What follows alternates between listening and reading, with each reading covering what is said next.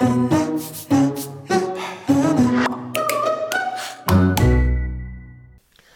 I'm Carolyne Eagan, President for Benefits Alliance. Hi, I'm Rob Green, co host for the Benefits Alliance Voice with Ms. Carolyne Eagan. And in today's voice, boy, have we got something to say. We got a couple of heavy hitters with us to talk about a really important conversation that we have on a regular basis within Benefits Alliance. Yeah. Today's focus, I really want us to really help our listeners understand what is National Pharmacare? What's the issue and what's the impact to your typical plan sponsor or business owner? And what's the risk for the plan member? What are the pros? What are the cons?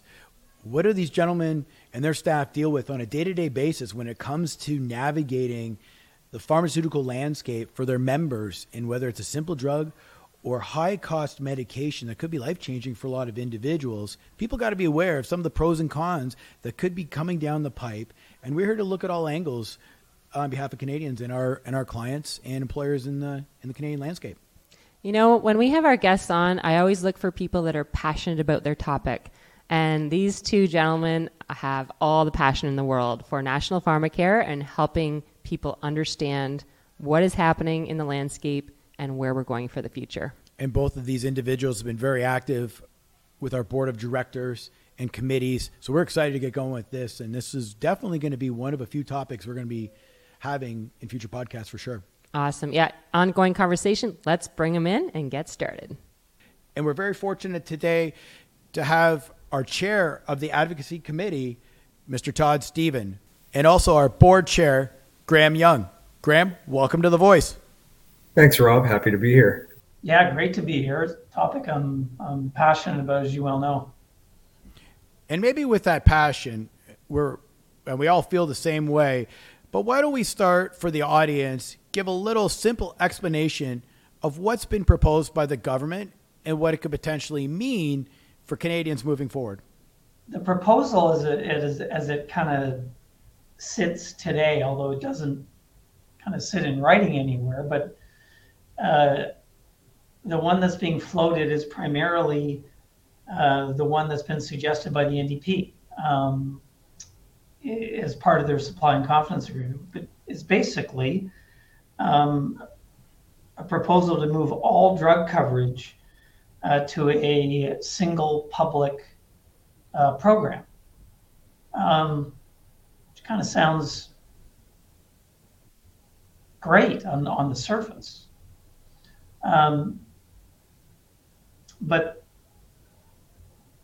the reality of, of, of uh, or I guess the, the questions that get raised by that um, are, are, are many. Um, you know, we've heard some of them. Who's going to pay for it? What drugs are going to be covered? Um, is it going to be better or worse than for the 27 million Canadians that already have drug coverage than their current programs? Um, and it seems to kind of rest on two two problems or premises or issues that, that are trying to be solved for.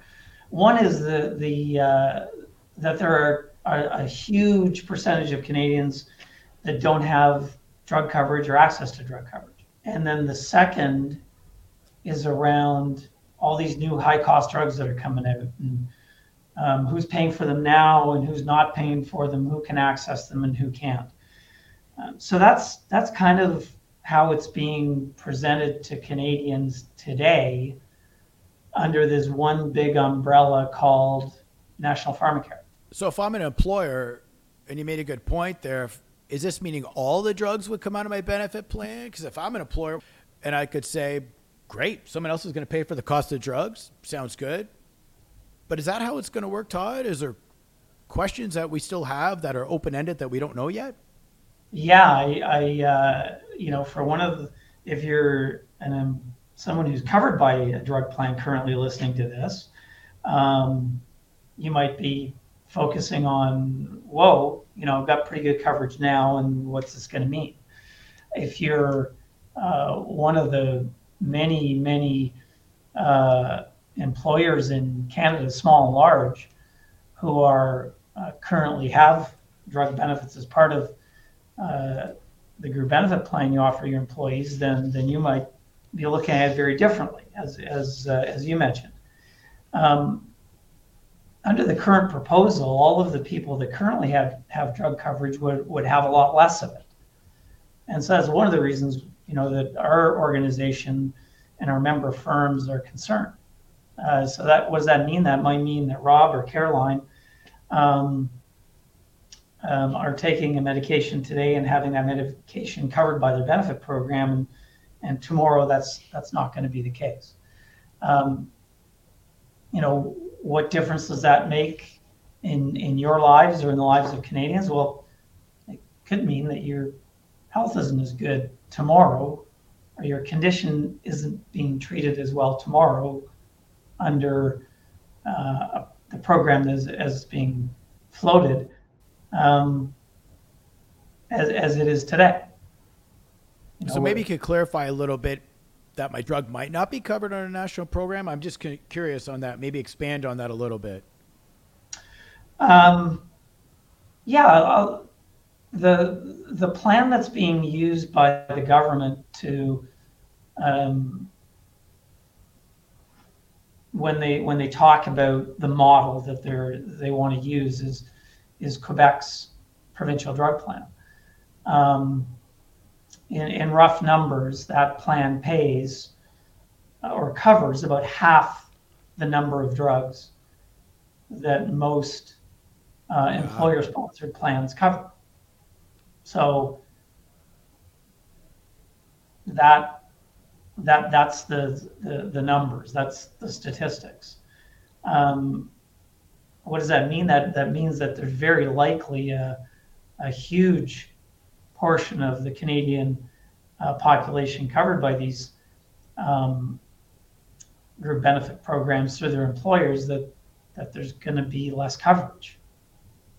Um, when you dig a little bit deeper into that and go, I wonder why that is.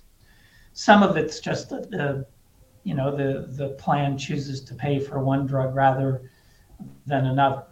Um, the provincial plan in Quebec, I'm, I'm saying as an example. Um, but there are some other realities, like some of these new high cost medications that are coming out, ones that really do have a significant positive impact on health.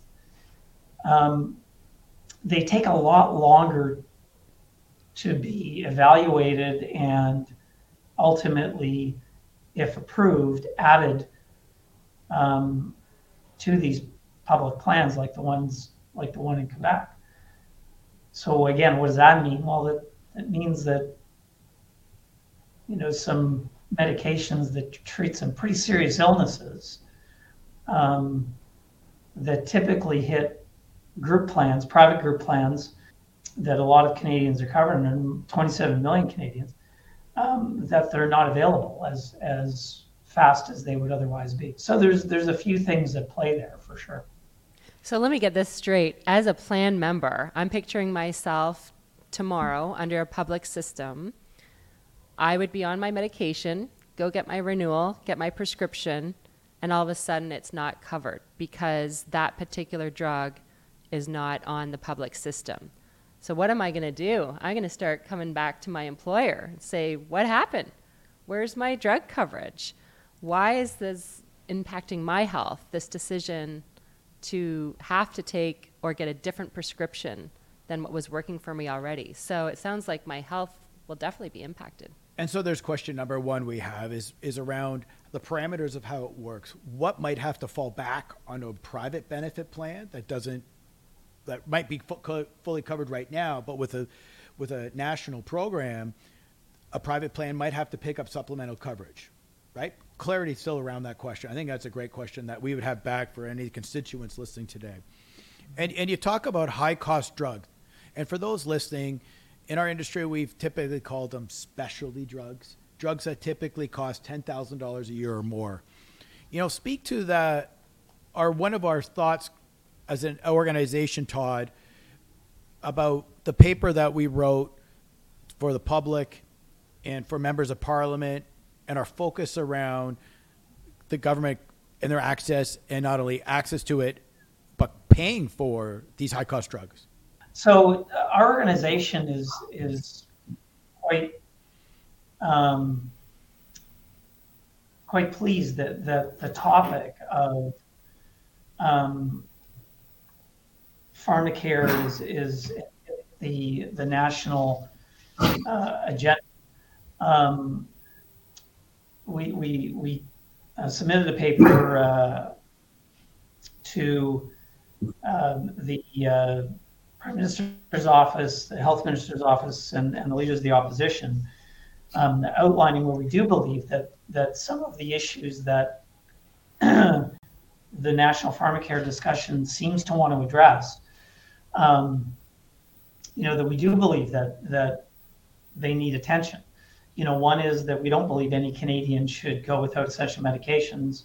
They should, they should have coverage to be able to have affordable out of pocket, out of pocket cost to, to buy their, their blood pressure medications, their antibiotics, their their um, you know, their maintenance medications.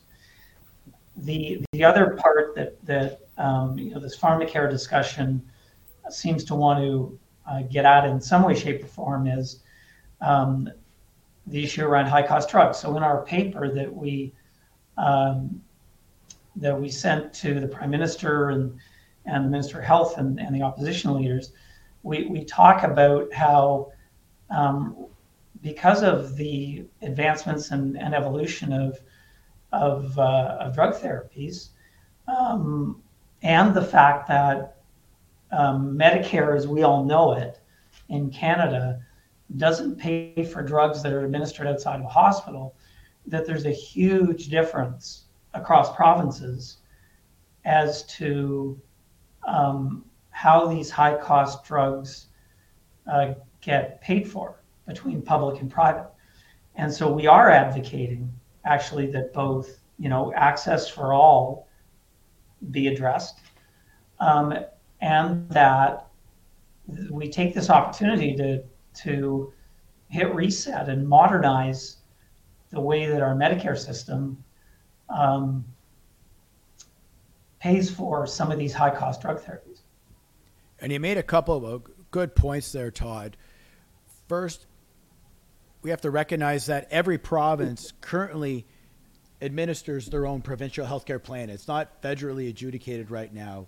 It's it's provincial based. So there's could be discrepancy of what's covered by a provincial plan for individuals right now from province to province. And Graham, maybe I'll bring you in here to talk about some concerns you have you know, to emphasize Todd's points about what might be covered under some private plans, not covered under our under private plans, or province to province. Yeah, I, think it's a really important thing to talk about. You know, largely Canadians have access, but it's it's to these different plans, and you know, it ranges from the Quebec plan where it's consistent. There's a maximum out of pocket cost, but then it goes to some someplace like Ontario where unless somebody's spending a portion of their household income, they don't qualify. So there's a lot of variance there. But what we're seeing is people are, you know, potentially moving from one province to another, or employers are going, well, you know, certainly where I am in Ottawa, having employees who live in Quebec versus Ontario, there's some employers that are just not wanting to hire somebody who lives in Quebec because of the different rules they have to um, have to think about uh, with respect to drug coverage. So we've even had employers consider moving and, and offering to pay for a home for an employee to move to another province because of the uh, the impacts on on the costs of their plan. So there's a lot of variables there, but definitely um, the patchwork is the problem. So I'm sitting here putting myself in the shoes of a plan sponsor, a business owner many of which those are our typical clients, the small to mid size business owner. And Graham, when I hear you tell a story about a client considering purchasing a house in another province because the drug system is so varied between provinces, I think, hey, single player, single payer, this sounds like a good idea. Why wouldn't we do this? Get rid of the headaches. Yeah, and I think the the thing is is that businesses are are okay trying to coordinate some of these things and make it simpler, but the devil's in the details. The problem is not drug coverage. The problem is expensive drug coverage and inconsistencies in drug coverage. So, so that's why I think you know employers should go. You know what? Let's get together and talk about high cost drugs, or talk about you know when my employee gets cancer, they think they're going to be covered in the hospital, and that's not the reality. So these are the things that employers are going. You, know what? Let's talk about this and let's modernize things. But they still like to know that day to day their employees are going to get what they need quickly uh, and and be back to work. Yeah, and, and probably to clarify with the cancer, it's a great point, Graham. It's not as if they won't get coverage, but there might be newer medication, less side effects. As an example, for an individual, they could take pills at home. You know, with if they have private coverage for that cancer medication, and it has to be extensive because we've seen cancer medication run at as much as eight or nine thousand dollars per month for individuals. Great point. The if we go back, like I think a, a, lot of this, there's a lot of moving parts, and and I, you know, if, if Carolyne asked a great question, which is, hey, if there's all these issues, then then why wouldn't this be a great thing? And th- this concept of, of, of national pharmacare. Well, I think to answer that question and say, well, you know, the current uh, environment in Canada, which is um, you know, Medicare only pays for drugs inside a hospital. Well, why was that? Why why does that exist? Well, it exists because when when Medicare and the Canada Health Act was developed, everything was in a hospital. You know, you had a hangnail, that was two weeks in the hospital. Heart attack, six months in the hospital. Um, you know, and, and even up until recently, um, you know, chemotherapy. I mean, that that was in the hospital. That was that was a an IV in your arm, comfortable chair, um, with with some wonderful people um, in our healthcare system around you, making sure that you were okay.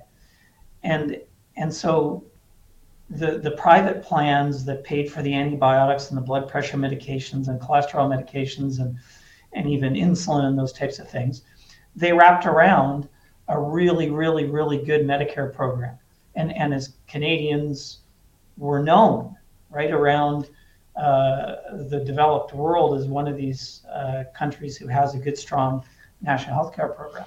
We fast forward and now um, you get chemo in a pill. Like chemo in a pill. So you go, okay, well, that doesn't need a hospital.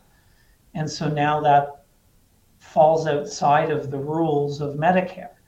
So the the the question about hey can someone take this off my hands the world would be better um, as an employer who who has to manage these programs um, yeah maybe um, but I, but I, that's a big undertaking that maybe you know goes way further and is way more complicated and is way more costly with way more um, kind of unforeseen negative impacts on people than just kind of focusing on, well, we just modernize Medicare to acknowledge that now there's a pill for chemo.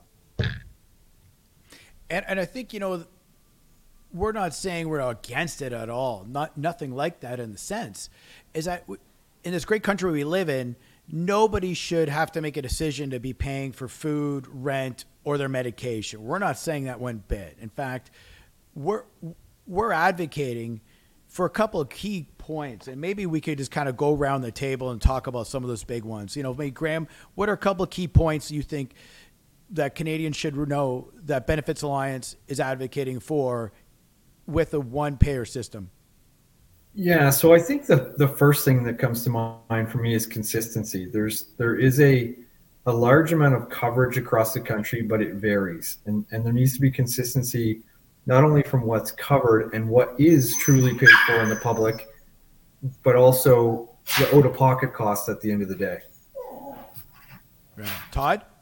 That that we want the the reform, I guess, in in public uh, health care to as it relates to drugs and drugs being kind of uh, covered by by what we're suggesting is the right payer, i.e., government versus private, that this get approached in a way so it can happen quickly and efficiently and with the least amount of disruption to the greatest number of people. Because they're the private system to get people an idea. Currently, there's over $22 billion in private drug spending that could potentially shift if all those go over to the public side. And I know they've talked about cost efficiencies, but a big one to me is administration. How the massive administration and undertaking required where people efficiently can take a drug card to a pharmacy, just pay their co-insurance if they have any, is, is, is not only convenient, but also more effective and cost effective for so many Canadians as we speak. Yeah, I think there's a lot to unpack here when I think about okay, there's a national pharmacare program on the table. But before we get into the details in our future episodes, I just simply want to ask why does BA care? Why are we talking about this? Who are we talking for? And why is it critical that people listen to this episode and future ones before we make some decisions? Yeah, I mean, I think the the reality is is that we're so in touch with this because we we literally feel the calls every day when somebody says, "I need to get this drug and I don't know how that works. I don't know where to go. I don't understand if I need a special clinic to get an injection. Um, why isn't this covered in the hospital?" So we see this every day, and and we really just we want to make it better. It, it can be better for Canadians. Yeah, I, I, I, guess I would, I would echo Graham's comments. I mean, who are we advocating for? Well, uh, ultimately, we've got a um, system right now that needs some work, but is working. The drug card that Rob talked about a second ago is already in, um, you know, the purses and wallets and on the phones um, of the vast majority of Canadians. And so we want to make sure every Canadian has a card, uh, firstly. But secondly, because of this discrepancy in, in, um, in how people access some of these high cost medications across the country, uh, and because we see what's kind of causing that, just is just a simply an outdated um, approach to our, our Medicare system, um, we'd, we'd like to see the, you know, people have a consistent experience, you know, top tier healthcare, regardless of whether it's a pill or a surgery or a, um, you know, a drug that has to be, in, you know, administered inside a hospital. We just, we'd, we'd like to get back to a uh, kind of a, a balance between these systems that have worked so well for so long that makes sense. So and with so many, so many, Carolyne could jump in and we'll go one passionate point. And with so many struggles right now going on federally in our healthcare system, getting primary care, surgical wait times, community cares and ro- remote communities, I think all we're asking is to have other stakeholders at the table whether it's our organization, Benefits Alliance, providers, employers, to have a thorough discussion and see all sides of this because this is a substantial decision when you're talking about potentially moving 25 million people to a public pro- program. I think today we've had a great start to the conversation. We've talked about difference in coverage, what's being proposed, but I feel like our next episode, Rob, I'd love to bring these guys back and have further discussion about what's working well today in the public system and what are the pain points, and then do the same on the private side. What's working well and what are the pain points? And how could we build something for the future that's sustainable and equitable across Canada? That's what I think we've got to talk about next. Guys, if you're open to it, we look forward to having you back. Graham Young, Todd Stephen, thank you for joining us today in the Benefits Alliance Voice. Yeah, thanks for having us. Thanks, guys.